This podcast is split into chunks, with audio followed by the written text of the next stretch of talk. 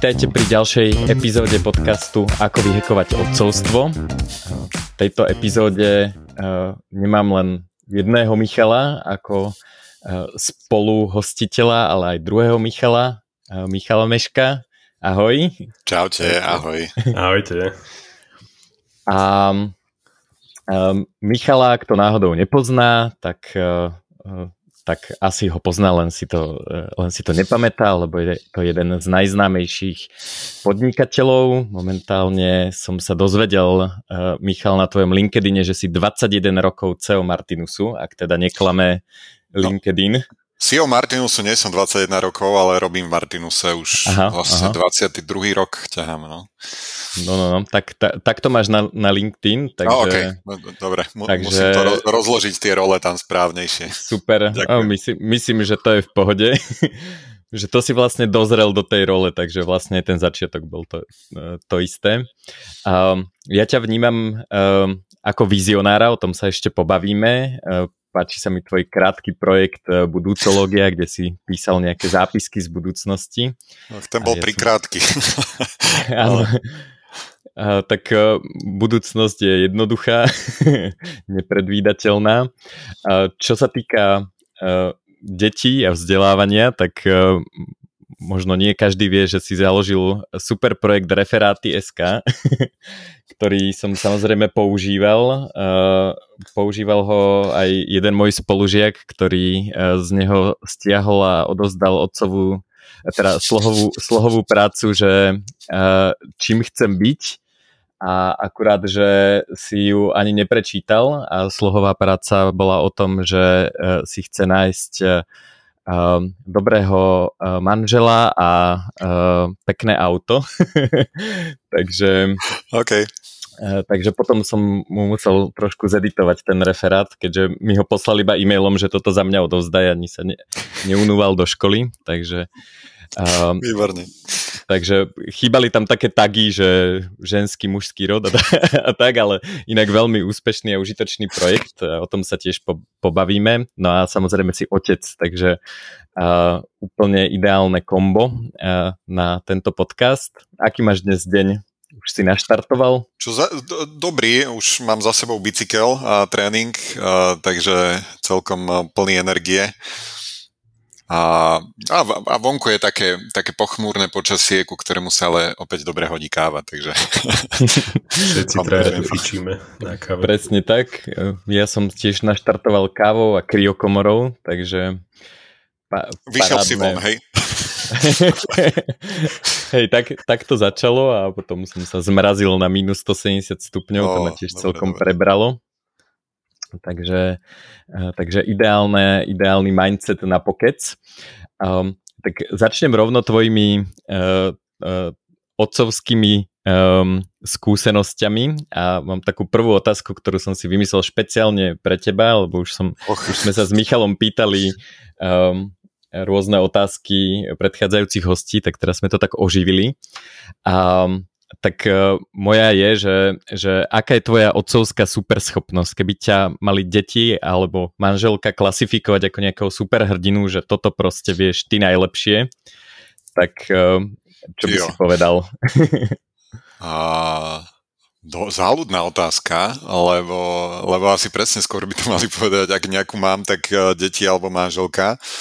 Ale ak by som sa mal na to pozrieť tak, že čo mne vlastne v tom um, že spôsobuje radosť alebo vnímam, že, že si fakt viem užívať, je, že tak trochu asi viem zostať stále dieťaťom aj, aj pri tom mm-hmm. otcovstve a tým pádom možno mať niekedy trochu lepšie pochopenie pre tie deti, čo neznamená, že e, ma nedokážu 24 krát e, za deň vytočiť e, najrôznejšími kreatívnymi spôsobmi, ale zároveň v mnohých tých momentoch mám pocit, že, že dokážem tak poodstúpiť a, a nenechať um, tam len tú negatívnu emóciu, mm-hmm. ale, ale pozrieť sa na to trochu očami tých detí. Hej, to znamená, teraz nie v tom, že, že a ježiš, ty si decko a ty tomu nerozumieš a, a to, naopak, očami detí, ktoré sú že sakra inteligentné a sakra dobre všetkému rozumejú a práve preto robia to, čo robia a, a, a, a takými tými zvedavými očami a na to pozerať. Takže myslím si, že, že toto je niečo, neviem, či je to super schopnosť, ale je to niečo, čo si vlastne celkom užívam a teší ma to. Určite je to super schopnosť, ja som práve nad týmto rozmýšľal uh, dneska, keď som čakal na to krio, že vlastne ako um, že, že ako by som sa mohol správať tak, aby, uh, aby som vlastne uh, sa nejako vcítil do toho, ako vidí uh, môj syn svet a vlastne interagovať s ním uh, tak, aby, aby, aby mu to dávalo zmysel, ako keby, ako keby, bol z, ako keby som bol nejaký jeho možno trošku starší brat, alebo, alebo aj trošku mladší brat. Um, a nie je to také ľahké. Ako snažím sa to nejako, nejako teraz skúšať, ale, ale podľa mňa to vôbec nie je také ľahké. Uh, hlavne čo um, čo tam vnímam ako problém je, že, že on vlastne veľa vecí ešte nezažil a veľa vecí ešte nechápe, ale, ale len preto, že sa s nimi nestretol. Hej? Že my už ako tým, tými skúsenosťami uh, sme nejakým spôsobom zahltení uh, tým, že, že veci už nie sú zaujímavé pre nás a tie deti sú strašne, strašne zvedavé. Takže toto rozmýšľam, že ako to robiť a zatiaľ som na nič neprišiel, takže keď máš nejaký recept, e, že... To som presne chcel doplniť, že, že či máš pocit, že to bolo také prirodzené u teba, automatické, alebo si, si k tomu nejako dospel? Že ty si povedal veľmi pekné slovo, ktoré mám rád, že zvedavosť. A, a to je jedna z tých vecí, kde to dieťa zrazu ťa akože istým spôsobom dáva niekedy, že kľudne 20 rokov dozadu a že wow, že, že môj Tomáš má 4 roky a je úplne náčený na kvety a všetky tieto veci. A proste ja si viac všímam teraz kvety, a, alebo len tak veci, že pozerám a že OK, že je to niečo, čo považuješ za bežné. A teraz, že prečo to on považuje za zaujímavé a snaží sa na to pozerať ako keby tými jeho očami. A pre mňa, neviem, že či som k tomu dospel, bola to prvé, čo mi napadlo, keď si sa opýtal vlastne na, na túto otázku, ale zároveň u mňa nebýva možno až tak ťažké, že pochopiť, prečo práve teraz robí to, čo robí a vcítiť sa ako keby do ňoho. Pre mňa býva ťažké sa s tým vyrovnať. Hej, a presne to, to čo si po, spomenul aj ty, že, mm. lebo už si zažil iné, ty už rozumieš, ako by to malo byť, ale že ja rozumiem, prečo robí to, čo robí, rozumiem, že nemá hento zažité, tým pádom je prirodzené, že to, čo robí a, a viem sa na to pozrieť jeho očami, ale zároveň ako dospeláka alebo človeka zodpovedného za to, aby sme teraz niečo stihli napríklad, tak ma to ide rozhodiť samozrejme v mnohých situáciách. A, a toto je pre mňa na tom tá ťažšia časť eh, tej, tej schopnosti. Uh-huh, uh-huh. Tak je to, eh, ja napríklad sa snažím uh, mať uh, ako keby čo najmenej takých záväzkov, že musíme niečo stihnúť, pretože viem, že jemu je to jedno, hej. Že, Takže nechodíte do školy, hej? Že, no zatiaľ nie. No, okay, okay. Dvojročného syna, takže zatiaľ ešte takéto, takéto veci neriešime. Ale mňa vlastne tá zvedavosť zaujíma aj z toho opačného pohľadu, že, uh, že čo mu ukázať, čo by, čo by ho ešte mohlo zaujať. Hej? Že, že on proste niečo skúma a vlastne robí ako keby stále ako stále sa na to pozera z nejakého jedného pohľadu, ktorý ho zaujme. A ja vlastne rozmýšľam, že, že čo iné na tom, ja neviem, na tom kvietku alebo, alebo na tom pieskovisku by som mohol ukázať, čo ešte nerobil, hej, že uh, proste úplne jednoduché veci, že hrá sa s lopatkou na pieskovisku a ja teraz skúš, mu ukazujem, že OK, keď si ju chytíš takto, tak dokážeš nabrať ten piesok inak. Keď uh-huh, si ju chytíš z vrchu, tak, to, tak ho môžeš, ja neviem, posúvať alebo niečo také. Okay. A, a ja vlastne ako keby neviem povedať, že, že, že čo sú tie veci, čo by som mu mal ukázať, čo je, čo je to, na čo, na čo možno sám nepríde, okay. alebo len ten iný pohľad. Takže to, to mi príde ako tiež zaujímavé, že, že ten, to, to, to ma teda napadlo pri tom, že pozerať sa na svet uh, očami dieťaťa. Takže... Ale ja som možno zabudol, že to bolo, keď mali 2 roky a 3 roky, lebo teraz ja práve, že mám pocit, že sa stačí len pozerať a niekedy ti vybuchne hlava z toho, že na čo oni dokážu prísť a aké rôzne spôsoby oni sami tam dokážu nájsť No to a, a tým pádom akože skôr sa ja cítim často v tej roli, že oni mne to pripomenú, že aj takto sa dá tá lopatka použiť alebo niečo, že, že v tomto u mňa zatiaľ nevznikol nejaký akože tlak alebo potreba, že OK, že čo ešte mu rozvíjať.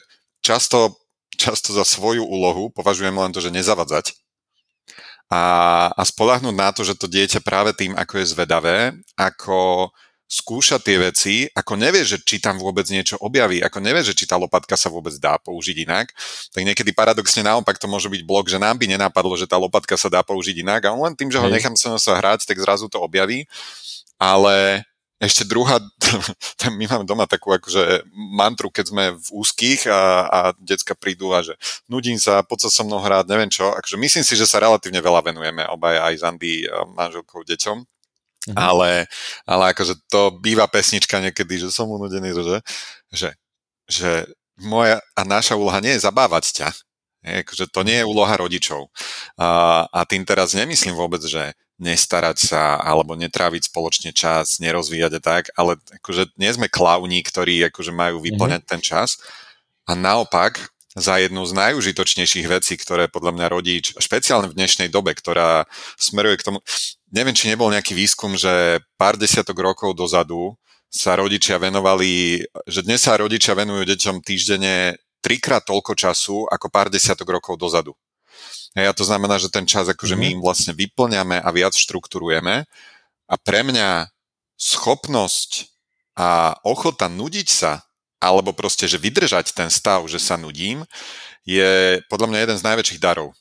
Lebo jasné, že to je otravné, jasné, že to decko to nebaví, ale x krát sa im stalo, že keď dostatočne dlho akože vydržíš nič nerobiť, čo niekedy je to najťažšie, tak zrazu, zrazu si niečo vymyslí.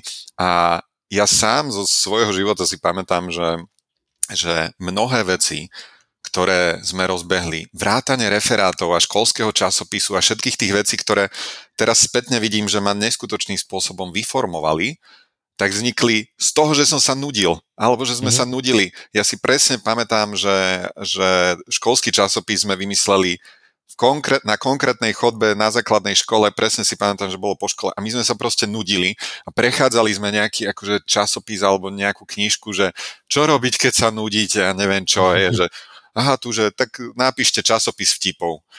A my sme, a to znie fajn, že tak poďme skúsiť robiť. A proste 8 rokov neskôr z toho bol obrovský školský magazín, ktorý vyhrával niekoľkokrát po sebe súťaž o najlepší školský časopis na Slovensku. A proste z toho, že sme sa nudili, že sme nemali ten mhm. čas vyplnený tým, že by nám nejaký dospelý povedal, že čo robiť, alebo že by odolal a, a teda podľahol tomu, že prídeme za ním, že čo mám robiť, vymyslí mi niečo. A toto by som vlastne chcel svojim deťom darovať nejakým spôsobom, mm-hmm. že je toto ťažké v danom momente a nie je to zaručená cesta k ničomu. Lebo tak, vo veľa nemáš cieľ. Máš, nemáš cieľ, ale práve ten, ten bez cieľ je niekedy ten cieľ alebo tá cesta. A ja ako som sa raz ocitol na takej uh, konferencii uh, pre um, učiteľov, uh, a, uh, ktorá sa venovala tomu, že ako naučiť deti v rôznom veku meditovať, hej, čo je ako meditácia je pre deti vlastne nuda, hej? že, no, že aj pre dospelých často. Že, áno, ale ako dospelí k tomu majú príbeh, ale ako dieťaťu, keď povieš, že sedia sústreť sa na dýchanie, tak to je vlastne, že nemá robiť nič, hej.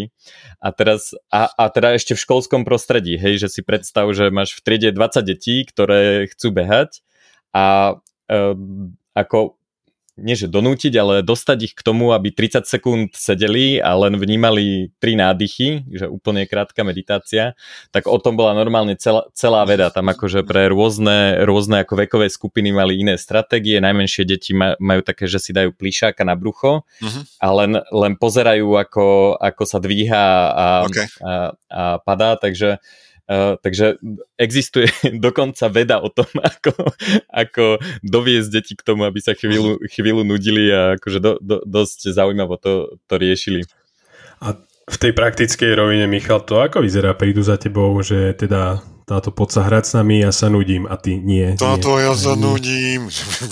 A hodinu odmietaš, odmietaš, odmietaš. Nie, väčšinou netreba, že hodinu odmietať, že akože už si vysvetľujeme naozaj to, že takto, snažím sa to zase balansovať, hej, lebo z tohto to vyznelo, že, akože, že sa s deťmi nehrám. Ale je to už skôr o tom, že tyjo, už sme sa akože v ten deň hrali kľudne, že hodinu s legom, alebo sme si čítali knihu a podobne. A, a potom akože na chvíľu niečo si ide robiť a potom, že a ja sa nudím, poď sa so mnou hrať a niečo. Čiže skôr je to o tom, že keď už sa mi zdá, že a sa dostávam do povinnej role zabávača alebo vyplňača času.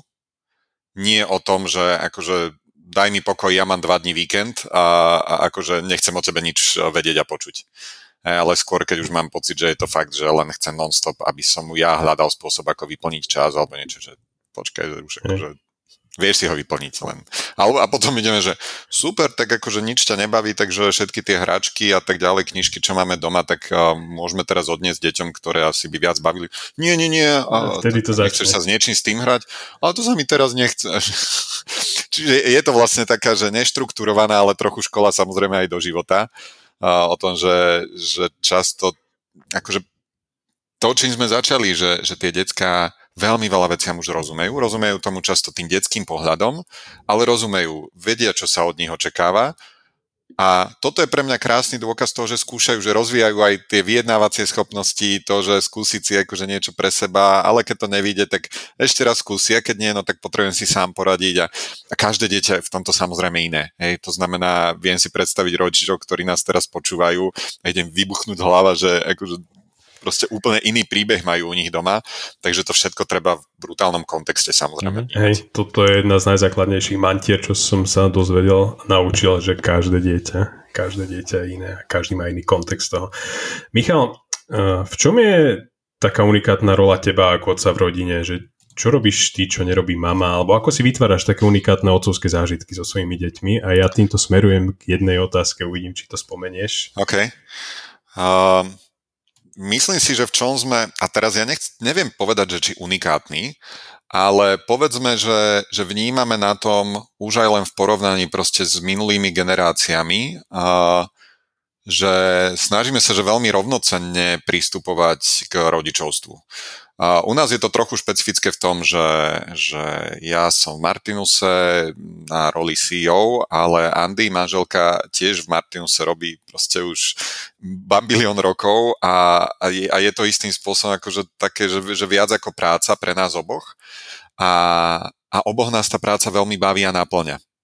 Hej, že, že uh, Andy tým pádom, že bola s dvomi deťmi na materskej, lebo to neoklameš, uh, že proste to uh, dieťa, ktoré v tebe rastie a potom naozaj prvé týždňa a mesiace, aj keby si chcel, tak akože neskúšal som ich prikladať, ale predpokladám, že by nič netieklo. a, ale je úplne pochopiteľné, že že to je čas, kedy často ten otec môže naďalej si fungovať v tej kariére alebo rozvíjať veci. Samozrejme aj jemu sa zmení ten život, ale istým spôsobom stále akože cez ten deň ide do práce, áno, potom sa niekedy v noci nevyspí, ak sa striedate pri plačúcom dieťati, ktoré má koliky alebo niečo. Ale, ale ten druhý deň zase ideš do práce a bolo povedané aj vo firme, akože viac viacerí sme si prechádzali a prechádzame toto vlastne zmenou z slobodného človeka na rodiča a, a akože bez hamby si niektorí hovorím, že dneska som si prišiel do práce oddychnúť. a, že, ja mám, a ja mám takých kolegov. Že, že proste uh, to, čo pred desiatimi rokmi by som, že konečne ide víkend, tak teraz, že bože, ide víkend. lebo už nie sú deti v škole a tak ďalej. A že toto už sa mi výrazne zmenilo. Hej, že, že, že rozumiem týmto, týmto rodičom, často majú o niečo mladšie ešte deti, ale tým som chcel späť k tej otázke vlastne, že, že aj Andy uh, má totálnu potrebu a totálne právo podľa mňa akože robiť to, čo ju baví a, a niekedy tým pádom je to, čo je na tom ťažké, je to balansovanie, ale balansovanie aj voči tým voči tomu istým spôsobom, že status quo a stereotypom, na ktoré sme sa pozerali. To znamená, že ja istým spôsobom by sa dalo, že ale tak e, veď kedysi sme videli rodičov, že proste mama je doma a varí a otec chodí zarábať do roboty a tak toto je. A, a vlastne, že istým spôsobom je to také, že lákavé sa oprieť o to, že však takto to bolo vždy, tak akože čo teraz vymýšľame. Ale úprimne neexistuje jeden logický, racionálny argument, ktorým by som to dokázal podložiť, že takto je to správne.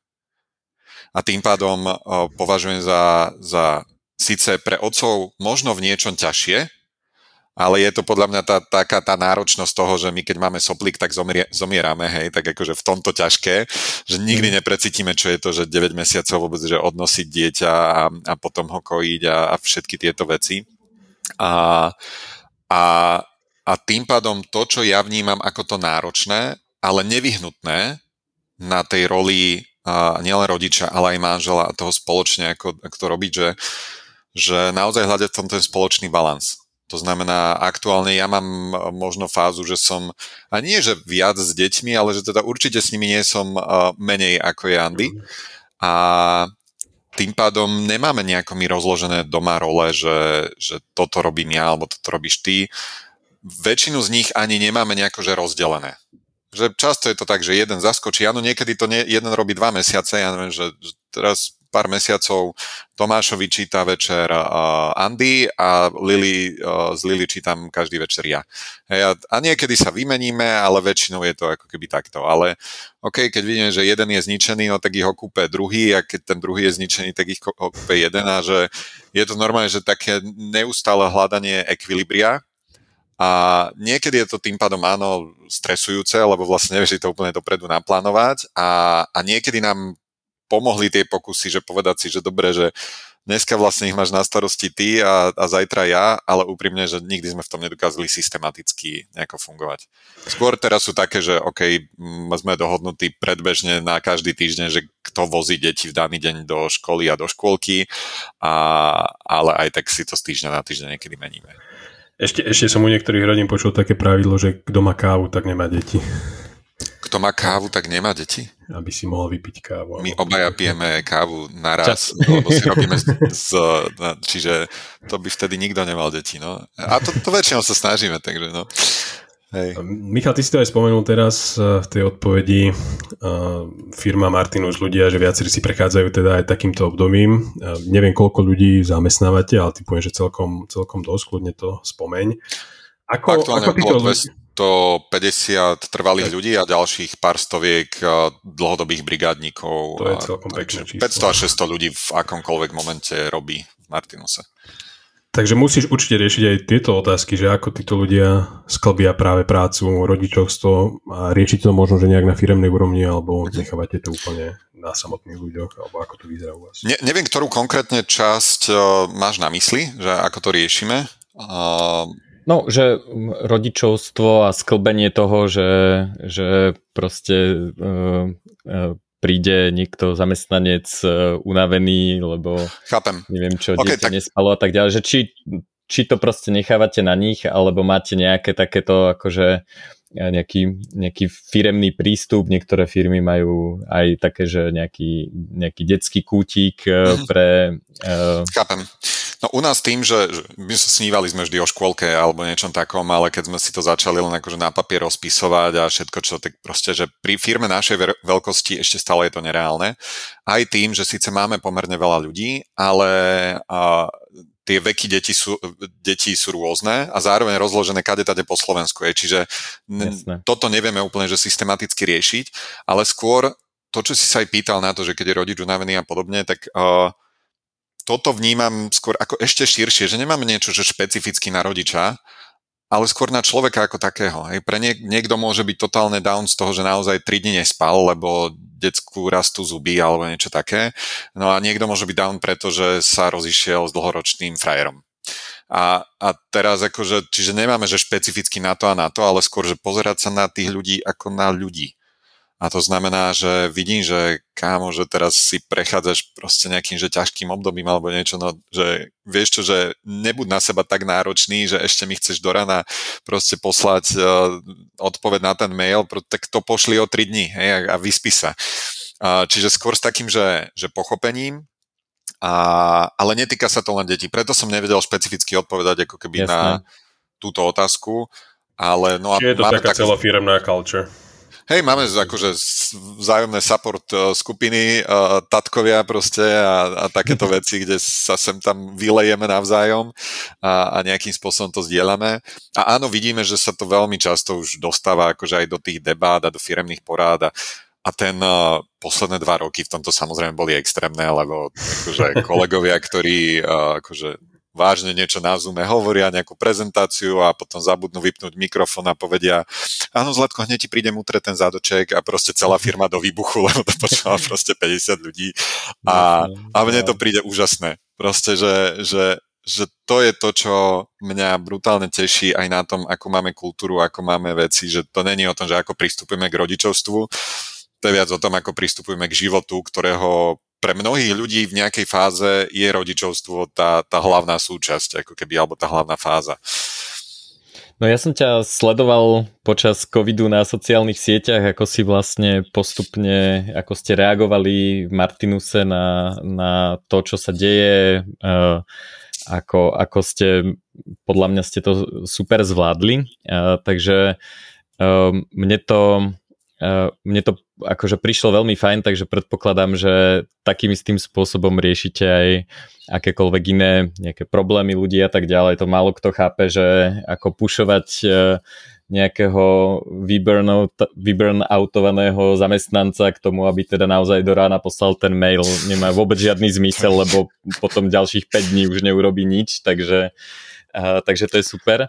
Uh, k tomu sa ešte dostaneme, k tej adaptabilite, uh, ale ešte, ešte ma zaujalo teda, keď, keď uh, sme sa bavili o tom prostredí, tak mne teda Martinus a Foxford kaviareň príde ako super miesto pre deti. My sme tam strávili veľa času, že chceme sa stretnúť s kamošmi, ale sa teda vezmeme si, vezmeme si aj syna a má tam koláče, knižky, detský kútik a tak ďalej. A, takže mňa to vlastne ani nenapadlo, lebo normálne, keď ideš do knihkupectva a, a nie si rodič, tak si to nevšímaš. Hej? Tam, tam akože je nejaký detský kútik a to je úplne ako taký filter. A uh, vlastne až, až teraz, keď som si pripravoval otázky, tak ma napadlo, že to je vlastne ako vyoptimalizované, hej, že, že a, a nie sú tak všetky kaviarne, hej, že ideš, ideš do nejakej inej kaviarne a tam, tam proste ako to dieťa fakt nemá kde byť a, a, a nemá čo robiť, takže to, to ma zaujíma, že či vlastne ste to nejako optimalizovali na ten zážitok rodičov s deťmi, lebo my sme tam vlastne chodili um, ako úplne intuitívne, že aha, tak uh, s dieťaťom ideme... Kde si chodil ideme, konkrétne? Uh, na Nivy. OK, na Nivy. áno, áno. Takže uh, či, či je to teda, áno. že či to má nejaké skryté fičury, ten priestor, o ktorých nevieme, alebo... Ďakujem a teším sa, že, že to takto vnímaš a naozaj práve Nivy uh, boli robené s veľkým dôrazom na, na deti, čiže ak kto tam bol, tak asi si všimol, že, že asi petina alebo štvrtina kníhkupectva vlastne je de facto, že detské kníhkupectvo. Tam s tým majákom a s tými proste domčekmi a chodbičkami. A, a takisto akože v rámci Foxfordu sa tam snažíme mať aj nejaké že malé kresielka. Ale otvorené zase je to, je to vždy taká, je to, je to komplexnejšie a náročnejšie, ako to na prvý pohľad možno vyzerá. Lebo ja aj ako rodič, aj ako čokoľvek by som chcel strašne mať, že, že ešte viac možno, že detských kútikov a naozaj uspôsobené.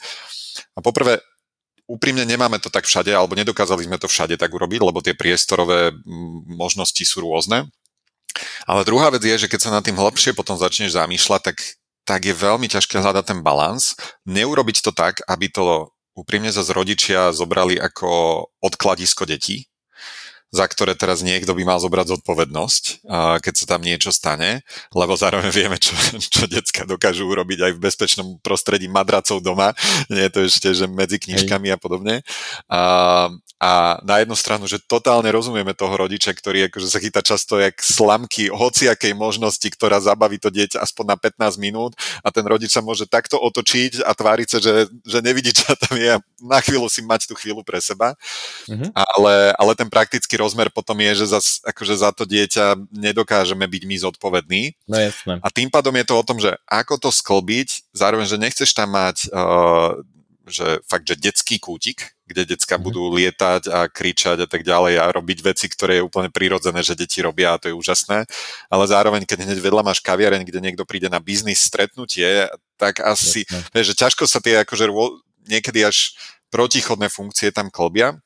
A mhm. konkrétne na Nivách sa nám to, myslím si, že relatívne podarilo, hej, že, že tie sú natoľko veľké, že tie zóny sa tam dajú, uh, dajú rozumne oddeliť, ale zároveň snažíme sa vedome tie knihkupectvá zastavať tak, aby fakt to neboli, že ihriska a, a tak ďalej, no, ale jasne. aby to bolo hlavne o tých knihách.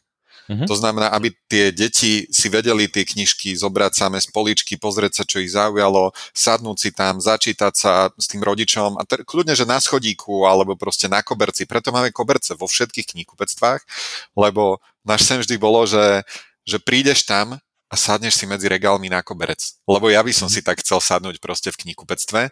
A je to uh-huh. ako keby taký detail, ale zrazu naozaj vidíme, že to ľudia tak intuitívne mnohí robia a mhm. čo na bežnú aj drevenú dlážku alebo tak si proste nesadneš. A, a to je len jedna z tých vecí a, a naozaj tým pádom tie nivy som na ne veľmi, veľmi hrdý, akú dušu tomu dokážu dávať vlastne aj naši ľudia, aj celý ten priestor a ten mhm. detský prechod, ktorý tam je a celé ako keby to kráľovstvo. A vidíme, že to funguje a, a neskutočne ma to teší. Uh, lebo, lebo detské čítanie a čítanie deťom je jedna samostatná obrovská téma a vesmír a, a istým spôsobom jedno z kľúčových poslaní vlastne Martinu, že, že, že naša vízia je, že chceli by sme zo Slovenska pomôcť svojou troškou vybudovať krajinu čitateľov. Pretože veríme, že ľudia, ktorí čítajú, majú šancu robiť lepšie rozhodnutia, a le, viac zlepšovať ten svet okolo seba, lepšie mu rozumieť, a lepšie rozumieť sebe. Neznamená to, že ľudia, ktorí čítajú, automaticky toto všetko robia samozrejme. Ale uh, myslíme si, že to zvyšuje výrazne tú šancu, že, že tú spoločnosť a krajinu posunieme dopredu. A to najužitočnejšie, čo my sme si vyhodnotili, je, že, že budovať to v tých deťoch. Hej, cez rodiča alebo nejakého uh, aktívneho dospelého, čo môže byť často triedny učiteľ alebo nejaký učiteľ alebo ľudia v knižniciach, ale vštepovať to do tých detí, že, že kniha je vlastne niečo úžasné a na tú dnešnú dobu a dobu, ktorá ich čaká, niečo ešte dôležitejšie, pretože tá kniha brutálne rozvíja kreativitu a, pretože môžeme čítať toho istého Harry Pottera. Kým nevyšiel ten film, tak bolo krásne, že ten Harry Potter v každej hlave vyzeral inak. Odkedy je film, už to nevieš odne vidieť, žiaľ. Mm-hmm. A, a tým pádom kreativita, kritické myslenie, pretože musíš pochopiť ten deň, musíš si spomenúť, čo sa vlastne tých 20 strán dozadu stalo, uh, aby som pochopil, kto je vrah alebo nejakú zápletku. Mm-hmm. Uh, čo je zase úžasné na to, že ty, keď si chcem prečítať a pochopiť nejakú zmluvu alebo pochopiť článok, tak uh, mi to celkom pomáha táto zručnosť. No a tretia schopnosť sústrediť sa. A, a až, akože nehovorím, že meditácia, ale, ale istým spôsobom, že kniha vie byť taká, že aktívna meditácia, mm-hmm. pretože preto je tá papierová kniha úžasná, že tam ti nevyskakuje žiadna notifikácia, núti ťa sústrediť sa na dlhý text, nie na tweet, nie na facebookový mm-hmm. status, nie na reelsy na Instagrame, TikToky 15 sekundové, bum, bum, bum. Mm-hmm. Normálne, že kniha je, že neviem, čo je to slovenské slovo, že antidote na, na tú dnešnú dobu, protiet, Hej. alebo protiet. niečo, že, že, že niečo, čo ťa dokáže úžasne rozvíjať a povedal som len tri veci, hej, že schopnosť sústrediť sa, kritické myslenie, kreativita mm-hmm. patria medzi tie kľúčové zručnosti budúcnosti, ktoré ty poznáš, hej, že, že ešte je tam kolaborácia alebo teda spolupráca a možno, možno pár ďalších vecí, ale kritické myslenie, kreativity a to, to nám knihy úžasne dávajú. A keď toto dokážeme aj ako my rodičia dostať do detí, tak si myslím, že im dávame obrovský dar do života. No tak ja rovno nadviažem teda na tie, na tie vlastnosti, eh, ktoré, eh, ktoré by sme mali v deťoch budovať. Eh, ty si bol vlastne účastníkom toho programu Singularity University, mal si o tom na tej budúcológii aj kopec zaujímavých blog, blogov. A ja, ja som teda tiež um, bol absolvent a uh, vlastne najčastejšie, čo sa pýtali ľudia, uh, moji spolužiaci vtedy, ja som ešte vtedy nemal deti, a bolo, že OK, že teraz máme, máme všetky tieto šialené technológie, čiže keď sa dieťa, ja neviem, v desiatich rokoch niečo naučí o svete, tak o 10 rokov to už je vlastne úplne zbytočné, to je totálny pravek. Takže sa pýtali že čo sú, tie, čo sú tie veci, čo by sa tie deti mali naozaj naučiť. Uh, najčastejšia odpoveď všetkých tých prednášajúcich bola adaptabilita, uh, ale samozrejme aj emocionálna inteligencia, lebo to je práve to, čo uh, nás odlišuje od strojov, že umelá inteligencia toto zatiaľ nevie dodať, čiže vlastne to je nejaká unikátna schopnosť. Uh, takže uh, tá adaptabilita, ja to vnímam vlastne aj u teba, aj v rámci, v rámci Martinusu, uh, ako ste sa adaptovali na ten COVID, ako ste proste niekoľkokrát prekopali celú tú stratégiu. Uh, tak to je teda uh, možno niečo, čo by som pridal k tým tvojim top vlastnostiam. To neviem, či to kniha dodá uh, takúto službu, že naučiť sa adaptabilitu, tie ostatné, čo si hovoril, áno. Ale moja otázka teda je, že ako vlastne si myslíš, teda neviem, či je to vôbec úloha rodičov, ale že ako by sa deti mali pripraviť na tú exponenciálnu budúcnosť. Že čo, je, čo je dobré vedieť a čo je zbytočné vedieť. Ja, môj názor je, že ako učiť sa na spameť stránky z Wikipédie, že kto sa kedy narodil, je... Proti tomu som aktívne pred 20 rokmi už sa snažil referátmi bojovať, lebo to, to bola presne krásna doba, ktorá ktorá už vtedy náznakoch ukazovala, že my sme mali vtedy obrovskú výhodu, keď referáty začínali, lebo Google v princípe tiež len pár rokov okolo toho začínal a, a tým pádom ešte nebol úplne dobre zindexovaný a keď aj začal byť, uh, učitelia často netušili, že existuje nejaký internet, bolo povedané. Nie je to Prečne ešte, tak. že Google. To znamená, že oni vlastne, akože to, to, to sme mali vždy ten náskok a ja som si to uvedomil, že my sme prvá generácia, a teraz už vlastne nastupuje a je tu ďalšia generácia našich detí, ale generácia, kde múdrosť, alebo nie, že múdrosť, informácie a skôr tá, tieto veci, hej, múdrosť nie je tak akože wisdom, ale múdrosť akože knowledge. Uh, prestala pochádzať z rokov alebo z veku. To znamená, môj, že kedysi naozaj si to neoklamal. Proste, že, že čím si bol starší, tak tým väčšiu šancu si mal mať prečítaných dosť kníh alebo zažitých do skúseností, aby si lepšie rozumel svetu, svetu, ale aj aby si mal v hlave všetky tie dátumy a tak ďalej, čo s čím ako súvisí, lebo si to vyžadovalo čas. To proste akože input-output e, ľudského mozgu je obmedzený a tým pádom, e, keď čítaš encyklopédie, no dobre, trvá ti roky a musíš mať dobrú pamäť, aby sa to naučil. My sme boli prvá generácia, ktorá toto dokázala kompletne eliminovať a preskočiť potrebu tohto. A ja som si to, ja si dodnes pamätám, môj detko bol profesor na poľnohospodárskej univerzite. Akože kapacita učil, všetko x kníh napísal. Že no, čo tie internety, že učiť sa musíš sa toto... A teraz, že dobre, detko, tak poďme, že skúsme si to, že púpava po latinsky. Hej, a normálne, že dal mi. A teraz, že dobre, do akej patrí tej, ja neviem, čelade. Dobre, dal mi. A po latinsky, o, tuším takto, vieš, drž. A ja som ho akože na treťom leveli už akože vyautoval a že počkaj, takže daj mi 20 sekúnd, toto, všetko som mu dal a daj mi čokoľvek na svete. A to mi ukázalo, že zrazu, ako sa mení aj úloha a rola dospelých teraz, a nielen mm-hmm. rodičov, prečo tá autorita už dávno nemôže vychádzať z toho, že, že ja viem, lebo kedy si naozaj do, dokázala z toho vychádzať. Naša uh, skvelá dejepisárka, veľmi rád som ju mal, aj keď som neznášal dejepis, ale ona mala také, akože keď sme vyrušovali, že drze otázky. A drzé otázky spočívali v tom, že sa ťa spýtala niečo, čo sa preberalo o 3 roky neskôr. Bola to zaručená proste, že 5 alebo niečo také, ale keď si odpovedal správne, tak si dostal jednotku. A totálne tým dokázala ukázať svoju autoritu a naozaj to, že neoklamné, že no, asi nejdem teraz do knižnice to hľadať, ale že daj mi 10 sekúnd a ja tú odpoveď dneska nájdem. Ale už tak ľahko nenájde, že ona to dokáže posunúť teraz do toho, že daj súvislosť, hej? že to už tak ľahko nenájdem. Mhm. Lebo už to nebude o dátume, ale už to bude prečo tento s týmto. A toto je to, k čomu sa potrebujeme posúvať. To znamená naučiť deti, kde nájsť informácie, a to vôbec nie je ťažké. Hej? Akože základy Google zvládnu sami, mhm. ale začať ich rozlišovať je tá náročnejšia vec, to znamená, tam je to kritické myslenie, hej, že spojiť si dve a dve a zase nejaký základ potrebuješ, hej, že to teraz vôbec nechcem tým povedať. Jasne. Musíš vôbec vedieť, že máš hľadať niečo ako druhá svetová vojna a že sa to kedy asi zhruba stalo. Nemusíš presne vedieť, kto ako to si dohľadáš. Ale mhm. mať to zasadené do nejakého základného kontextu a historickej mapy sveta, to zase akože nemáš ako urobiť bez toho základného vzdelania. Ale učiť tie decka spájať to. Ja napríklad som nadšený z keď, uh, že, že Lily uh, v škole teraz, akože oni napríklad sa o témach učia cez projekty a projekt typu, že Brazília, no tak akože nejdú o to, že, že história Brazília len a tak ďalej, ale že dobre, mapa. A urob projekt do Brazílii. A ona teraz super, tak nakreslila mapu.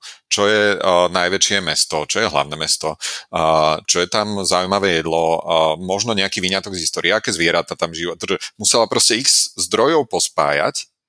A nie je to teraz, že učíme sa geografiu, uh, ale učí sa to, aké náboženstvo sa tam vyzná, OK, čo to náboženstvo znamená, a spájať vlastne tie veci a vyznať sa vo svete bude podľa mňa jedna z tých kľúčových vecí. Adaptabilita úplne súhlasím, aj keď je to taký akože, nie že buzzword, ale že čo je adaptabilita. No to je, to je niečo, čo decka majú úplne prirodzene, a to je to, o čom sme sa na úvod bavili, hej, že to, že skúšam s tým a objavujem, to je adaptabilita, prispôsobujem sa niečomu, čo je pre mňa neznáme, to môže byť aj tá lopatka, a učím sa, ako s tým narábať, ako to využiť na ten hrad, ktorý som si vysníval, že by som možno chcel postaviť.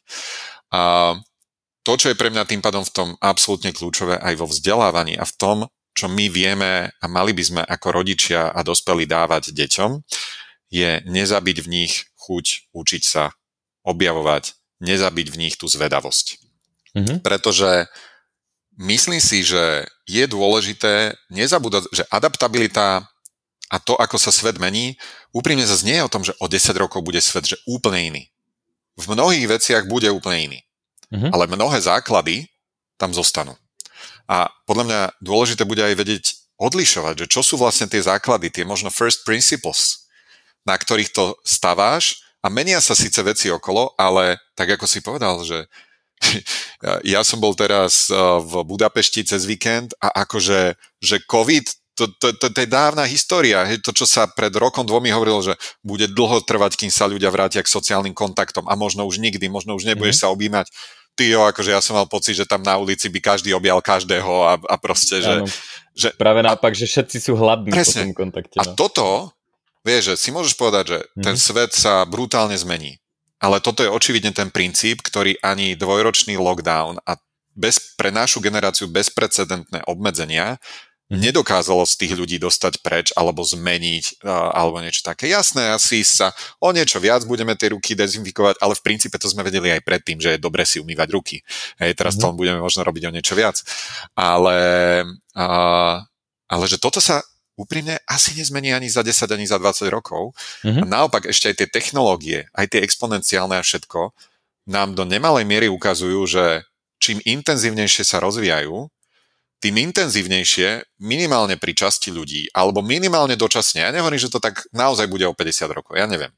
Mm-hmm. Ale napriek tomu, že nás už považujem za digitálnu generáciu, tak vidím a cítim na nás, že o to viac si vážime potom ten fyzický svet. Že z tých mm-hmm. zoomov, ktoré akože proste vie, že to nie je reálne. Vieš, mm-hmm. že, že je tam tá časť, reálne komunikuješ s tým človekom, ale nie je to ono.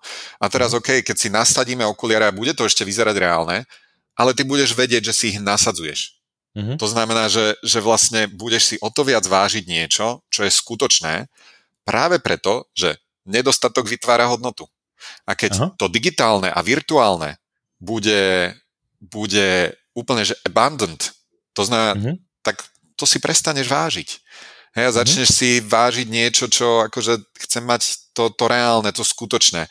Takže myslím si, že, že tohto, aspoň ja som, že celkom optimista, lebo na jednu stranu moji rodičia nevyrastali vôbec so smartfónmi a v digitálnej dobe a, a dneska mám pocit, že niekedy ten screen time majú porovnateľný so mnou. hej, a takže, čiže akože v tomto tie decka akože sa báť, že neviem čo, no tak vieš, my sme v tom nevyrastali a paradoxne možno práve preto sme tiež na to húknutí mm-hmm. a vieme sa odpojiť od tej reality úplne rovnako ako oni, len si viac uvedomujeme, že ako nás to štve ale správame sa istým spôsobom často rovnako.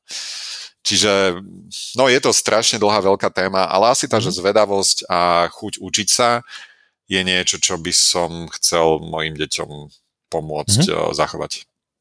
To, to je ako zvedavosť, e, podľa mňa ani e, zvedavosť stačí nezabiť. Áno, áno, áno. A, áno. A, a, a tá adaptabilita, mne sa páčilo vlastne, ako hovorili, že ako sa to trénuje, hej, lebo to, to je taký ako, že OK, tak uh, trénujme kritické myslenie, hej, ako sa to robí, čo mám, čo mám robiť, hej, že, že ako, ako reálne, že, že akou činnosťou sa to vlastne robí. A tak na adaptabilitu je vlastne super vystavovať sa zmenám prostredia. A oni dávali taký príklad, že uh, skúšali, že, že urobili, vyrobili bicykel, ktorý funguje presne opačne, že za, zatočíš doľava a on ide doprava, hej. Jazdil som na to mimochodom Fakt? Na, na jednej tak... akcii a to je Už ako... dole sadru? no, je, ako ja že... som sa na tom okamžite. Skoro som, skoro, ako chvíľu som vlastne akože, ja neviem, prvých 10 minút som vôbec akože nedokázal prejsť ani meter bez toho, aby som, aby som to nemusel riešiť. A práve deti to dokážu, hej? Ale toto je práve to, Ale že... počkaj, deti, ktoré už vedia bicyklovať? Áno, Alebo deti, áno. ktoré... Okay. Oveľa, oveľa rýchlejšie sa tak, na to prispôsobia, okay. tak áno, akože áno, nevedia áno. to od začiatku. No a potom, keď si na to zvykneš, tak je zase problém sa preučiť na normálny bicykel mimochodom. A čiže to chcem len povedať, že, že aby to nebol len buzzword, že trénujeme adaptabilitu, ale že ako sa to robí. No a práve, práve takéto, že vystavovať sa zmenám prostredia, pre mňa napríklad je cestovanie je super spôsob, mhm. ako sa adaptovať. Máš úplne iné jedlo, proste lokálny transport funguje inak, zrazu zistíš, že ľudia rozprávajú nejakým iným jazykom a vlastne funguješ v úplne inom prostredí, ano, na ktoré ano. sa musíš adaptovať. Takže ano. Eh, ako dá sa to robiť aj prakticky, nie je to len také, že, že ako v vodzovkách buzzword, že trénujeme adaptabilitu, no a kritické myslenie podľa mňa, ako tie knihy sú super, hlavne, hlavne teda ak si prečítaš uh, knihy, ktoré hovoria presne opačné veci na nejakú tému, tak tam, tam už to musíš ako vyhodnotiť, lebo uh, nedá, sa, nedá sa úplne držať v hlave protichodné jo. Uh, názory, teda väčšina, väčšina ľudí s tým má problém. Ale práve to, v tom tie akože knihy nie sú všeliek. O, napriek tomu, že, že je to považujem za obrovský dar. Proste knihy a knihy ako také a, a nie sú šeliek, ale dokážu byť veľmi dôležitým sprievodcom na týchto veciach. Čiže kri, knihy samotné ťa nenaučia e, kritickému mysleniu, ale môžu byť veľmi dôležitým, dôležitou súčasťou toho procesu. A podobne uh, tak Miro Santos, vlastne zakladateľ Martinusu, uh, hovoril tak takže že knihy sú vlastne najlacnejšia cestovná agentúra, uh, lebo nie, nie si vystavený tomu, že naozaj musíš skúsiť to povedať iným jazykom, musíš sa do inej strany uhnúť uh, v Londýne na prechode, ale, ale aspoň časť ti toho vedia sprostredkovať. Hej, niekedy si ešte taký, že ty to, že what, že to naozaj niekde a, a keď si prečítaš ten kontext, takže áno, táto kniha opisuje to, ako v tejto krajine alebo v tomto kontexte, v tejto komunite ľudia naozaj žijú. A jasné, že je to oveľa menej intenzívne ako to, keď si to zažiješ naživo a uveríš tomu aj ostatnými zmyslami, ale predsa len už ťa to akože vie náťuknúť, že ty jo, počkaj, že a to niekto takto uvažuje, zoberiem si ďalšiu knihu k tomu. A aj toto vie byť istý nástroj, ako, ako v sebe zachovať schopnosť pozerať sa na veci rôznym spôsobom a tým pádom byť pripravený na to, keď príde tá zmena, alebo až byť strojcom tej zmeny. Pretože často to môže byť o tom, že ty, ale však toto dáva zmysel, ako to robia tunak a nezmeníme to aj u nás? Až zrazu, lebo adaptabilita je reaktívna. Mm-hmm. A otázka je ešte, že do akej miery, a to je ešte ten vyšší level potom, že chceš nielen byť schopný prežiť v tom svete zajtrajška, ale to ultimátne je pomôcť ho tvoriť. Mm-hmm a tvoríš ho nielen vtedy, keď sa prispôsobíš tomu, čo sa ti deje, lebo to robia iní ľudia. Akože planet, OK, teraz bude adaptabilita aj o tom, ako dokážeme fungovať v tom, čo sme si urobili s planetou, ale dovtedy akože adaptabilita bola čisto na veci menené a vytvárané ľuďmi.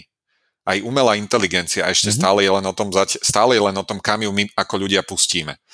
A to znamená nepozerať na budúcnosť len niečo strašné, na čo musíme deti naučiť, aby sa vedeli tomu prispôsobiť. Mm-hmm. Primárne sa snažíme ich učiť, aby ju vedeli tvoriť.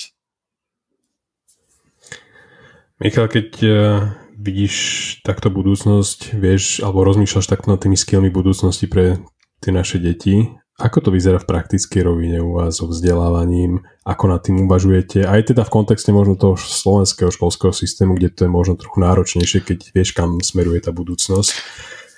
Vieš čo, v niečom sa snažíme normálne aj z Andy v tom, že vedome, že nestresovať. To znamená, nie sme tí rodičia, ktorí teraz akože rád si urobím výlet za deťmi raz do Bostonu alebo do Oxfordu, ak sa rozhodnú proste ísť tam. ale, ale keď si vyberú nejakú slovenskú vysokú školu alebo v, niekde v zahraničí, tak ako pre mňa podstatné je, aby aby boli teraz, že to je skrátkovité, hej, že aby boli v živote šťastní, lebo šťastie je na samostatný podcast, že čo vlastne je šťastie samozrejme, hej, že, že asi tým cieľom života vlastne nie je, že byť šťastný, ale skôr mať pocit naplnenia alebo nejakého zmyslu. A to nemusí nevyhnutne vždy znamenať, že sa v danom momente cítiš šťastný. Hej. Rodičovstvo je krásny príklad toho. Že, že keď sa o tretej ráno spýtaš uh, otecka alebo mamičky, ktorý proste dáva, odgregáva to dieťa, alebo v horúčkach sa mu snaží akože vrieskajúceho zabaliť, lebo aby mu to zrazilo, tak asi ti nikto nepovie, že práve som šťastný. Ale a asi ani ráno ešte nepoviem, že považujem za zmysluplné to, čo sa dialo v noci, ale s tým odstupom času uh, asi, asi každý, alebo väčšina rodič si povie, že, že dáva to zmysel, má to zmysel a nechcel by som to nevyhnutne sa zažiť znova, ale vlastne chcel by som, znovu by som to urobil. Hej? Že, že tá, tá, taká tá dichotomia mm-hmm. toho, že, že nevieš to poriadne pomenovať. A tým pádom aj z hľadiska toho vzdelávania, že my sme, ja som mal dobrú základnú školu a 8-ročný Gimpel a veľmi mi pomohol cez tých konkrétnych učiteľov, cez to, aký priestor nám dali, cez to, že sme mohli naozaj po, po pobediach byť v počítačovej učebni, a polo bez dozoru a na IRCčku tam proste bastliť botov a, a neviem aké veci.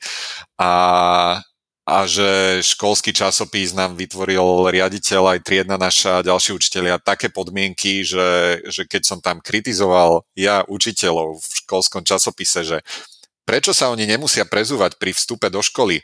A my študenti musíme a oni nechodia potom blate a neroznášajú špinu rovnako jak my. A boli učiteľia, ktorí akože to musíme cenzúru, to musíme normálne akože začať mať nejakú redakciu, že učiteľ to bude dohliadať a riaditeľ si ma tak formálne zavolal na koberček, aby akože bolo, ale sme si pokecali, že ak dobre, že tu máme ten časopis. Ďalšie číslo na sme ešte dali, že necenzurované a dali sme tam ďalšiu takúto vec. A teraz považujem za obrovské šťastie, ale do veľkej miery, že konkrétnych ľudí, ktorí sa takto rozhodli a ktorí nám dali tú slobodu. A a, a áno, možno na zahraničných školách alebo na iných školách často máš väčšiu šancu, že tam takýchto ľudí nájdeš, ale rovnako je tam šanca, že, že nie. Hej, že kľudne by sa mohlo stať, že na, na lepšej škole podľa nejakých parametrov by toto proste zarezali. A preto skôr, že tie príležitosti, ktoré ti to dáva, že aj výška, jedna, znie to blbo, ale jedna z kľúčových vecí, ktoré mi výška dala, bolo, že mi dala dosť času venovať sa veciam, ktoré ma bavili a v praxi si aplikovať niektoré veci, ktoré sme sa tam učili. Čiže kebyže od rána do večera ma zamestnáva niečo, dobre, možno ma pripraví dobre na nejakú kariéru a nemyslím si, že by som nebol úspešný alebo niečo také, ale ale očividne ako zase to nie je, že alfa omega, že bez toho nevieš nájsť niečo možno výnimočne kreatívne. Možno práve keby mi od rána do večera nalinkovala tie veci, tak mi nalinkuje aj tú cestu, ktorou sa vyberiem. Ale ja si pamätám, ako som chcel byť na základke najprv doktor, lebo rodičia boli lekári, tým chvála Bohu a ďakujem im veľmi rýchlo vysvetlili, že jednak na to nemám bunky a že to nie je úplne akože to, čo by ma asi bavilo, naplňalo. Potom som chcel byť novinár, lebo som robil školský časopis, tak to budem ja robiť. Potom som chcel byť grafik, lebo ma bavila počítačová grafika. Potom som chcel byť programátor, lebo už som Martinus programoval. A rodičia ma tak akože správne vždy vrátili späť, že čo, že z toho, čo všetko už si skúšal, tak akože choď študovať management, lebo to je dostatočne univerzálne. A keď budeš chcieť, tak môžeš robiť riaditeľa v nemocnici, alebo môžeš byť v reklamnej agentúre, alebo môžeš aj programovať a môžeš sa to ešte naučiť, ale ty sa tak akože vlastne hľadáš a, a, a baví sa robiť široký rozsah vecí, tak toto možno bude akože správna škola. Čiže ja mám vyštudovanú školu na Slovensku, fakultu manažmentu, ktorá mala viacero že veľmi dobrých aj učiteľov a hodín a áno, potom tam bolo viacero takých, ktoré no, no, povedzme, že nevyžadovali od človeka veľa. A myslím si tým pádom, že, že nejdem na to tak fatalisticky ako niektorí rodičia, ktorí akože majú pre tie deti nalinkované a keď sa sem nedostaneš, tak to je ty vole koniec sveta a musíš makať, aby si sa na túto školu dostal. Neviem, možno robím chybu, a možno príliš akože na to pozerám cez tú svoju optiku, ale, ale tyjo, ja by som to za nič nemenil, tú cestu, ktorú som mal. A ne, neznamená to, že iná by bola zlá, možno by bola v niečom lepšie, ale zároveň za túto som tak vďačný, že, že kľudne zopakovať všetko znovu takto. Takže uh, áno, naše deti uh, chodia do školy, kde sa učia po anglicky. To bolo jedna z vecí, ktorú, ktorú viem, že ja som mal trochu def- deficit, aj keď som mega vďačný našim, že nás od malička dávali na angličtinu a tak, ale je iné, keď chodíš na angličtinu a keď funguješ vlastne v tom prostredí. A zároveň áno, máme šťastie, že tá škola vlastne pristupuje k tým veciam uh, trošku inak. Hej, že nie je to nejaká že alternatívna škola, ale, ale naozaj jednak uh, to vystavovanie rôznym kultúram, že, že Lili v nejakom momente z 24 detí uh, bolo 18 národností a to ťa nejakým spôsobom formuje a ukazuje ti, že áno, ten svet môže vyzerať inak a, a, a aké máte zvyky v tej krajine a, Takže v tomto som veľmi vďačný za to, že máme možnosť e, navštevovať vlastne takúto školu. Ale úplne otvorene zároveň poviem, že bola to pre nás veľmi dlho a doteraz je istým spôsobom taká, že vnútorné pnutie pre mňa aj Zandy, pretože si uvedomujeme, že nie všetci majú túto možnosť, zďaleka nie všetci, a, a že istým spôsobom je to bublina. Mm-hmm. A toto je to, čoho sa obávam a to, čo vedome chceme hľadať spôsoby, ako z tej bubliny ako keby vystúpiť, lebo áno, máme tie možnosti, že asi by sme sa vedeli úplne uzavrieť a si žiť hoci kde v princípe a, a neviem čo, ale že, že what's the point? Mm-hmm. A mhm. že rovnako by som bol veľmi nerád, aby naše deti boli nastavené len na tú cestu, že OK, a odtiaľ to už len zahraničná vysoká škola, neviem čo. Uh-huh. A, čiže na jednu stranu sa v nás bylo a stále bije to, že je tu príležitosť a možnosť navštevovať školu, kde naozaj tú radosť z učenia nezabíjajú, ale naopak rozvíjajú. Na, prispôsobujú to konkrétnym deťom. A, a často vidíš, že to zase nechce raketovú vedu. Že to mm. nie je škola, ktorá by mala nablískané steny, naopak akože že stále tam balansujú s priestorom, prestavujú, ručne tam dorábajú skrinky a tak ďalej, vždy to tam vyzerá inak, aby to nejako zvládli, čo ináč istým spôsobom zase, že tá adaptabilita, že mm-hmm. každý rok, keď tam prídeš, to vyzerá inak, ale nie preto, že by tam niekto nalial mega veľa peňazí, ale preto, že potrebovali reagovať na to, že ešte dve deti potrebujeme umiestniť a potrebujeme sem dve skrinky, no tak tieto presuňme sem. Riaditeľky na učebňa má názov Room of Requirement, čo znamená, že keď nie je dosť miesta inde, tak proste majú dohodu, že ju môžu vyhodiť zriaditeľné a tam majú hodinu ľudia. Mm-hmm. A, a, a tým pádom, že je veľmi, veľmi sme chceli dať túto možnosť, ale ideálne by sme chceli, že sakra takto by malo fungovať aj slovenské školstvo. Mm-hmm. A teraz, že tá dilema, tá rodičovská, že vieš, že máš možnosť dať dieťaťu uh, toto, versus, a to teraz nie je o tom, že na štátnych školách je to automaticky zle. To absolútne nechcem povedať. Je veľmi veľa škôl, ktoré, o ktorých by som podľa mňa vedel povedať toto isté. Len hold je to tam oveľa viac často o šťastí. Že, že jednak či práve tú správnu školu vyberieš, a či narazíš na správneho triedneho učiteľa a tak ďalej. Ale je to niečo, s čím, s čím vnútorne bojujeme. Že, že hm. tá trochu bublina, ale, ale ale robiť to tak, ako by sa to vlastne podľa nás malo versus uh, ten, ten blbý pocit z toho, že sakra, že prečo ale takto nevyzerá to školstvo v celej krajine a prečo všetky deti nemajú túto príležitosť. A ono je to ale bublina vlastne z pohľadu Slovenska, hej, že z pohľadu, ako keď sa pozrieš, ja sa rád na veci pozerám z pohľadu planéty, tak e, vlastne je veľmi bežná vec, že si v pestrom prostredí, kde sú ľudia rôznych národností a tak ďalej, že áno, keď, sa, keď to porovnáš s náhodným e, slovenským dieťaťom, ktoré stretneš na ihrisku, aj keď teraz stretávam hlavne ukrajinské detičky, bohužiaľ, e, tak, e, tak áno, že, že v tom prípade je to, žijú v nejakom inom svete, ale potom ako keď pôjde, uh, neviem, hoci kde, čo je len do Maďarska, tak, uh, tak vlastne uh, akože z pohľadu sveta vlastne toto nie je podľa mňa až, až taká bublina. Vybral si jednu z tých častí, to je tá vlastne, že, že iný, iné národnosti možno a podobne. Mm-hmm. A zas úprimne, áno, keď ideš do Budapešti alebo do Prahy, tak, tak tam zažiješ skoro jak New York. A New York je akože v tomto, že ten, mm-hmm. ten benchmark, hej. Mm-hmm. Ale podľa mňa zase, keď prejde, prídeš do priemerného, aj v Bratislave už zažiješ mnoho aj akože iných mm-hmm. národností, nie je zatiaľ toľko, ale zase keď prídeš aj do bežného maďarského mesta alebo mm-hmm. nebodaj na dedinu, tak sorry, to tam nezažiješ. Rovnako ako to nezažiješ v No hej, ale, ale Čiže... tvoje dieťa nebude nikdy štandardný Maďar v tom, v tom meste, vieš, že, že ono bude akože vždy iné, no, ako, lebo, lebo No jasné, ale teraz z hľadiska toho, že či, sme, či je to ako keby bublina, že na Slovensku špecifické a iné krajiny to zvládajú lepšie, že nemyslím si. Nie, nie, nie, že, to som nechcel no, povedať. No, no. Len, len, len, že ako, uh, že oni sú vlastne akože veľmi neštandardné s ohľadom, alebo teda s referenciou na iné slovenské deti, ale práve naopak, že Eh, s ohľadom na eh, na celý svet vlastne no ich, ich im otváraš ako keby mysel, áno, komunikačné zároveň, možnosti a tak ďalej. Áno, ale zároveň akože v tomto, že, že ja mám taký vnútorný zaujímavý vzťah vlastne so Slovenskom ako konceptom a krajinou, pretože necítim sa vôbec ako nejaký že národovec alebo niečo také a cítim sa rovnako ako občan sveta, rovnako som hrdý na to, že som Európan a rovnako som hrdý na to, že som Slovak.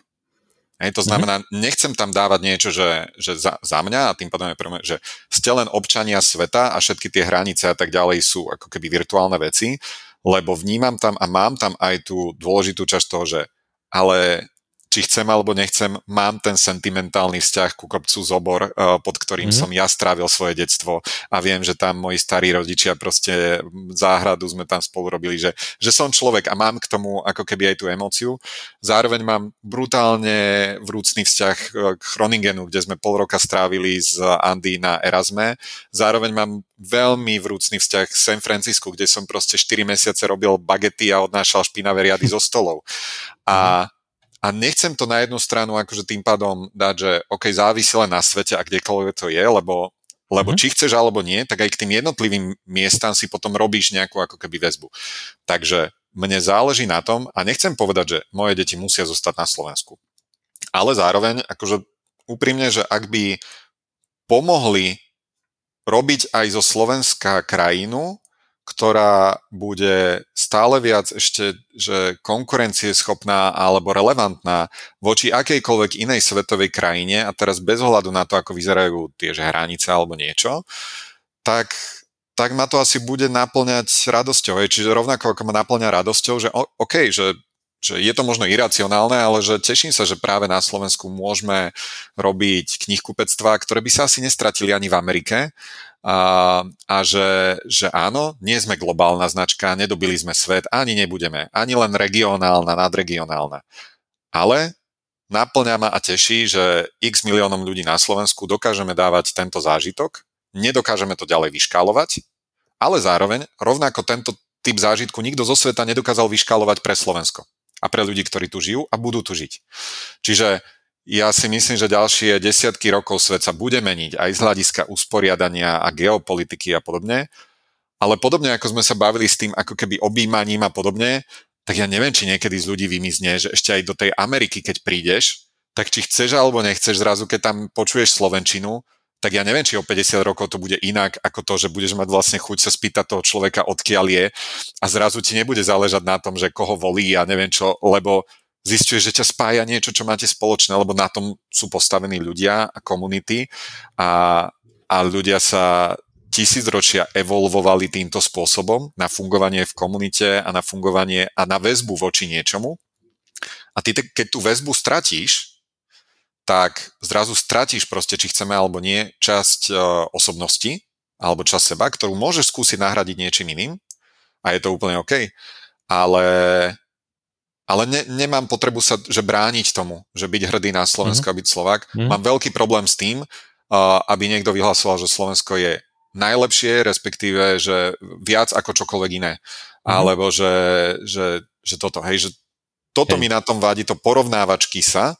Ja rovnako v Amerike som žil, v Holandsku som žil, kade tade, uh, viem ti povedať x veci, ktoré sú tam lepšie a viem ti povedať veci, ktoré sú tam horšie. Podľa mm-hmm. indexov vieš zoradiť tie krajiny v niečom, ale nemám potrebu ich porovnávať teraz, že Slovensko sme zapadákov alebo niečo také. Naopak myslím mm-hmm. si, že tu máme mnoho vecí, Nie. na ktoré môžeme byť hrdí, len ich ako si berieme za samozrejmosť. Mm-hmm. A mhm. vidíme len to, že u susedov hen to nemá, ale a to, čo máme, keď no hej, hej, však to áno, ale my sme akože, a to je zase normálne podľa mňa, že to je ľudské, to nie je len slovenské, mm-hmm. lebo lebo v ľuďoch je, že posúvať sa dopredu, stále hľadať jednoduchšiu cestu a to lepšie pre seba, to je v nás zakorenené a, a to presahuje nejaké že hranice alebo niečo také a tým pádom... Je to, a to je aj znak adaptability, lebo to je proste to, ako keď prídeš do miestnosti, kde je nejaký smrad, tak ho hodinu už necítiš, hej. Ano. A, a opačne, hej, že ja ano, napríklad ano. mám brutálne rád Bratislavu, Uh, je to podľa mňa hlavne akože posledných, ja neviem, pár rokov. Uh, Nivý Ružinov, to je proste úplne super miesto na život. A, a ľudia to nechápu, hej, že buď ako uh, chcú odísť, alebo už odišli do Prahy a potom akože tak, tak trošku frflu na, na tú Bratislavu. A sú veľmi prekvapení, keď niekto povie, že, že to tu má rád, hej, že oni to vnímajú ako, ja neviem čo. Ja som mal rád napríklad aj Petržalku, ako mm toľko jazier v, peše, v pešej dostupnosti a, a ľudia to nechápu, že, že, že čo je to za halus, že ty máš rád Bratislavu a hovorím, OK, že keby som ju nemal rád, tak, tak, tak tu nežijem, hej. Ja, ja. Ako, viem sa presťahovať, ale mne to fakt akože podľa mňa je to super miesto na život, takže... Jo. No a preto späť k tej bubline, že, že, že ja vnímam našu spoločnú úlohu posúvať uh, tú krajinu dopredu spoločne a naozaj prečo najviac ľudí. Michal, hovorili sme o tej dôležitosti kníh, ak, o tvojej láske ku knihám. Ako to, tak nedá mi akože nespýtať sa, ako to vyzerá u Meškovcov s knihami. Kedy si čo čítal deťom, v akom veku? Ja viem, že keď bol ešte teda Max veľmi malý, že 4, 5, 6 mesiacov, tak som sa mu snažil čítať, aby zaspal Gamena a, lebo som vedel, že mu až tak nezáleží na to, že čo čítame. A čo som čítal? Telefónny zoznam? G- Gamena, ne? Neil Gaiman, ja, The Graveyard ja, Book. Gamena, ok, ok. A, lebo ja som si to chcel vypočuť, teda prečítať a, ano, ano, ano, a on pritom aspoň zaspával. No jasné. Ale odvtedy sme sa nedostali ku žiadnej knihe, lebo okay. neobsedí ani sekundu. Tak ako to vyzeralo u vás s knihami? No, u nás uh, rád hovorím, že my nie sme ten prípad, že obuvníkové deti chodia bose. Uh, tu, tu sme naozaj, že, že až opačný extrém, že, že naše decka sa doslova že podkynajú o tie knihy doma, uh, čo je dobré, lebo ich stále vyťahujú. Tu mám, v tejto izbe mám niekoľko detských kníh hej, te, teraz hej, a toto nie je detská izba. A, a, a, a zároveň, že majú ich doma, ja neviem, podľa, že 200 že, že opäť, že veľmi neštandardné, a, a, ale povedali sme si, že napriek tomu, že mnohé veci sa snažíme akože neísť, že boom spotreba, neviem čo a však si môžeme dovoliť hoci, čo tak kupujeme na bežiaci pás, aj tie decka učiť k tomu, že nie, že si vypýtaš autičko, tak idem skočiť do obchodu, poň, lebo môžem a, a, a babka ti ho hneď donesia, tak, že, že je to stále v tých ľuďoch, ale na knihy sme si dali, že tam nebudeme mať obmedzenia. Že tam sme príliš slabí na to mať nejaké obmedzenia. A zároveň musím povedať, že veľmi som ovplyvnený aj ľuďmi z Martinosu, a tým, že, že naozaj to je firma plná knihomolov a zároveň ľudí, ktorí aj vedia fakt veľa o detskom čítaní a o jeho dôležitosti. A Vicky Marcinová, ktorá, ktorá už roky vlastne spolu s nami buduje tú krajinu čitateľov a to je vyslovene akože divízia tým, akokoľvek to nazveme v rámci Martinusu, ktorý to, čo v Martinuse zarobíme, tak nie zrovna malú časť toho im dávame, že a toto minte na to, aby viac detí čítalo. Mm-hmm. A tým pádom Viki je jeden z ľudí, ktorý v, na Slovensku a blízkych vesmíroch vie najviac o detskom čítaní a jeho dôležitosti, takže mne vždy rezonujú, že do 4 rokov, do 4. roku života, ak dieťaťu číta rodič 20 minút denne, tak to dieťa za 4 roky počuje o 30 miliónov slov viac ako dieťa, ktorému nečítaš. A teraz skúsi len tak, že pre seba si skúste otvoriť ľubovoľnú knihu, aj detskú, Mimi a Lízu napríklad, alebo nejakú hociakú, aj menšiu detskú, alebo dospelácku. Koľko slov v tej knihe je, ktorým plne rozumiete, ale nespomete si, kedy ste ju naposledy to slovo počuli niekoho povedať, mm-hmm. alebo vy použili. Mm-hmm. Ale pritom sú to dôležité slova, pretože je to možno nejaké prídavné meno, ktoré viete presne, čo chce povedať, bežne ho nepoužiješ, ale je dôležité v tom kontexte, ako keby, že keď sa s ním stretneš. No a tak primitívna vec, ako čítať 20 minút denne dieťaťu. A to nemusí byť v kuse, to nemusí byť večer, ale nájsť si proste ten čas, tak robí niekoľko zázračných vecí. A prvá, a nie vôbec nedôležitá, je, že to je čas pre vás dvoch. To je proste čas, kedy ty nemáš v ruke mobil, kedy neodbiehaš. Proste to, to, je, že, to je čas mieru. My naozaj akože neviem, či sme, že koľkokrát reálne sme urobili, že za trest ti dneska nebudem čítať knihu, že snažíme sa to netrestať, a, lebo pre tie decka naše je to totálna už rutina a to je zároveň často ten nástroj, aj keď sa pohádame a neviem čo, tak toto je čas mieru, kedy sa upokojíme a teraz si čítame a počúvame ten príbeh. A dopracovali sme sa k tomu tým, že naozaj od prvého roku života, ešte kým Lily nemala rok, tak bolo pomerne málo večerov až dodnes, kedy by sme nečítali knihu.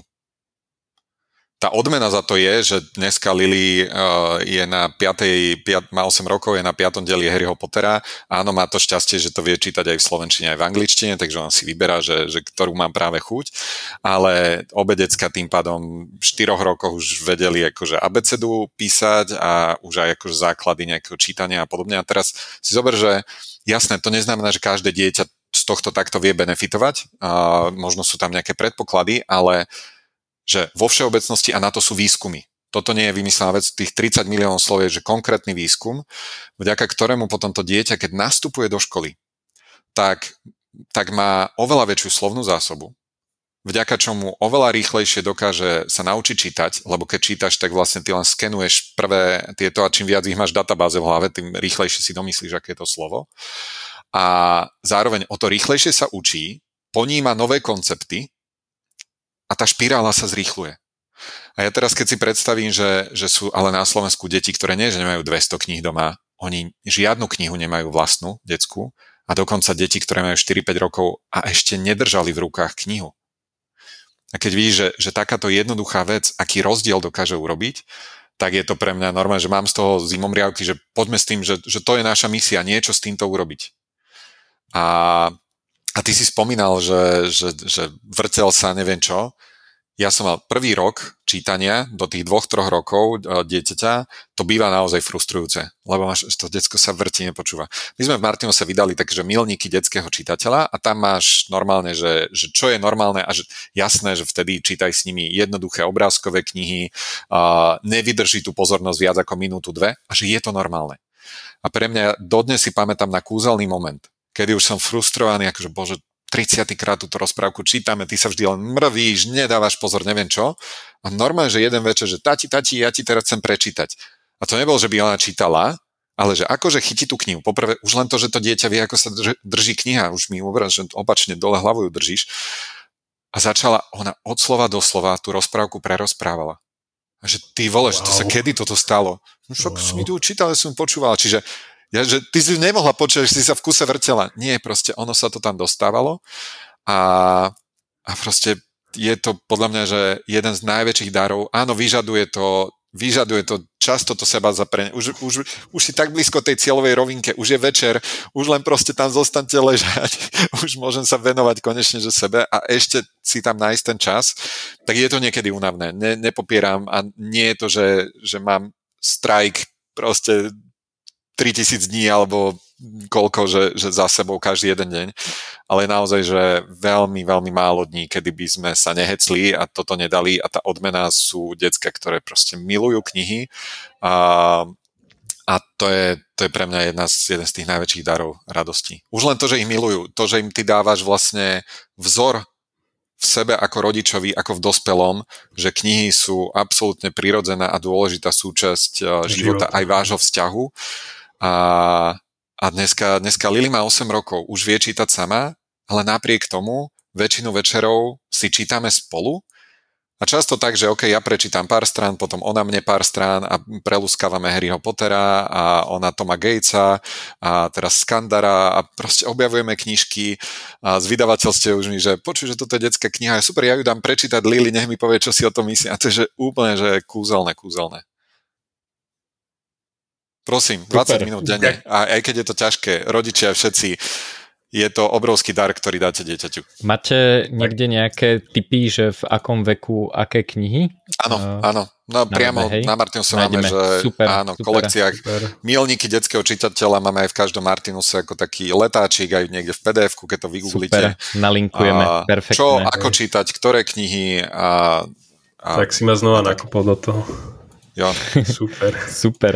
Um, toto je taká dobrá rutina. Máš ešte nejaké, nejaké také pravidelné rituály s deťmi, čo robíte pravidelne, aj že raz týždenne alebo raz denne? Zvykneme v nedelu ráno robiť uh, ousené banánové palacinky spoločne, to už je taká rutina, wow. že detská zvyknú nachystať, proste, vieš čo, no, kedy si to boli normálne palacinky. Potom sme si, že im fakt nerobia dobre, že po dvoch mm. hodinách boli jak utrhnutí z reťaze, takže skúsime urobiť, že normálne, že ousené mlieko, ousené vločky a banány rozmixované mm-hmm. a oni to jedia jak akože tento a, a, a už nie sú o dve hodiny proste úplne odpalené.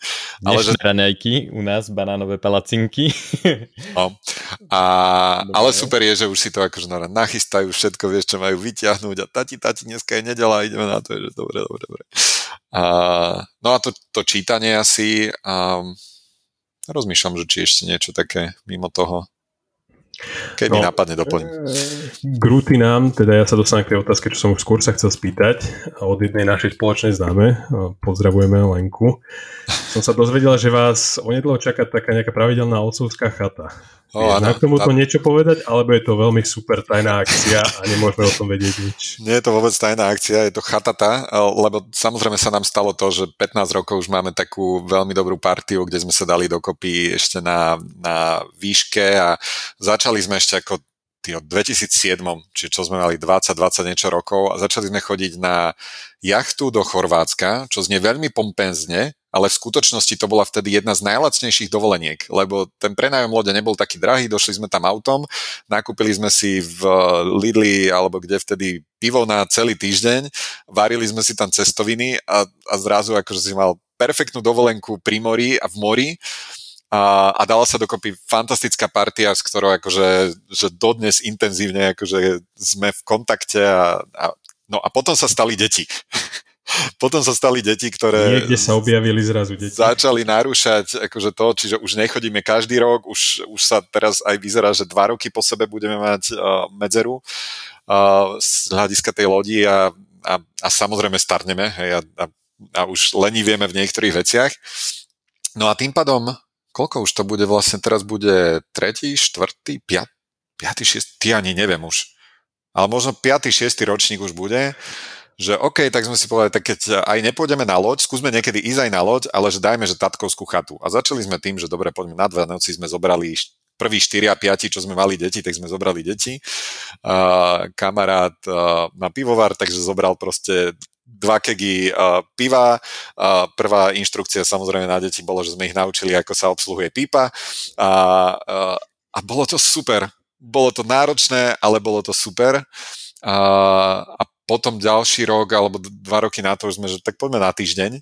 Takže teraz je to normálne, že, že koľko, 10-12 statkov, každý rok viac detí, lebo oni pribúdajú a, a od dvoch rokov už zvykneme brať od dvoch, troch. Takže 12 statkov, ja neviem, nejakých 16-18 detí a, a, a je to super. Je to náročné, ale v niečom je to paradoxne ako keby jednoduchšie, lebo tak uh, tatkovia máme niekedy nazvime to, že nižšie nároky na, stav domácnosti a, a, a to, že čo sa kedy a ako robí.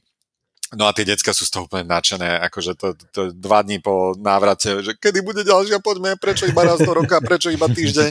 Takže že naozaj, naozaj to, to majú radi. Typujem, a... že takto aj, aj manželky potom nariekajú doma, že prečo len raz do roka, prečo len týždeň. Nie, manželky sú akože veľmi, mám pocit teda, že veľmi vďačné a šťastné pre všetkých, hej, že, že decka si zažijú toto a že oni majú tiež nejaký čas pre seba. A a je, je to dokonalé, je to úplne, úplne úžasné. Nie vždy všetci vydržia celý týždeň, niektorí akože prídu na dve, tri noci a robíme si výlety a na bicykle a napustíme proste nafúkovací bazén a takéto veci, grillujeme, a objavujeme nové chute, vieš, deti, akože tam tiež niekedy je ten, že všetci to jedia, asi aj ja by som mal ochutnať, tie davové psychozy. A, takže je to mega. Takže odporúčaš. Veľmi odporúčam, akože ak, ak ľudia majú túto partiu, tak je to vynikajúca Super. terapia spoločného utrpenia a lásky. Paráda, paráda. Michal, my sme tu otvorili strašne veľa tém a podľa mňa o mnohých by sme sa vedeli baviť ešte ďalšie 2, 3, 4, 10 hodín, ale teda ako to už býva, čas, čas sa nám kráti. Ja ti ďakujem krásne aj teda v mene nášho podcastu za, za tvoj čas, za super insighty a za nadšenie a opätovne u mňa aspoň naštartovanie teda tej chute čítať malému. A na záver by som sa ťa len chcel spýtať, kde ťa môžu ľudia, čo nás počúvajú, vidia sledovať, kde tak najviac sa vyskytuješ? Um, zvyknem, tak mám tú sociálnu prítomnosť na všetkých tých uh, hlavných sieťach, okrem TikToku. Uh, aj na to príde? Aj na to príde. Nie, že na to príde takto, že ja sa vedome tam nechodím, lebo viem, že by som sa nahúkoval na to. Že, a že viem, že to nie je ten, tá forma trávenia voľného času, akú by som chcel. Takže ja vedome si akože pravidelne odinštalovávam apky aj z mobilu a podobne a vedomejšie používať tie sociálne siete. Mm-hmm. A, a tým pádom sem tam píšem na Facebook, ale tiež bývajú obdobia, že mesiac, dva sa tam neprihlasím a potom, potom mesiac, že píšem sem tam nejaké statusy.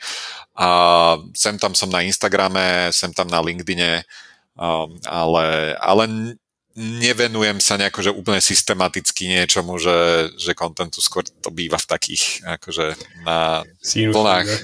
Hej.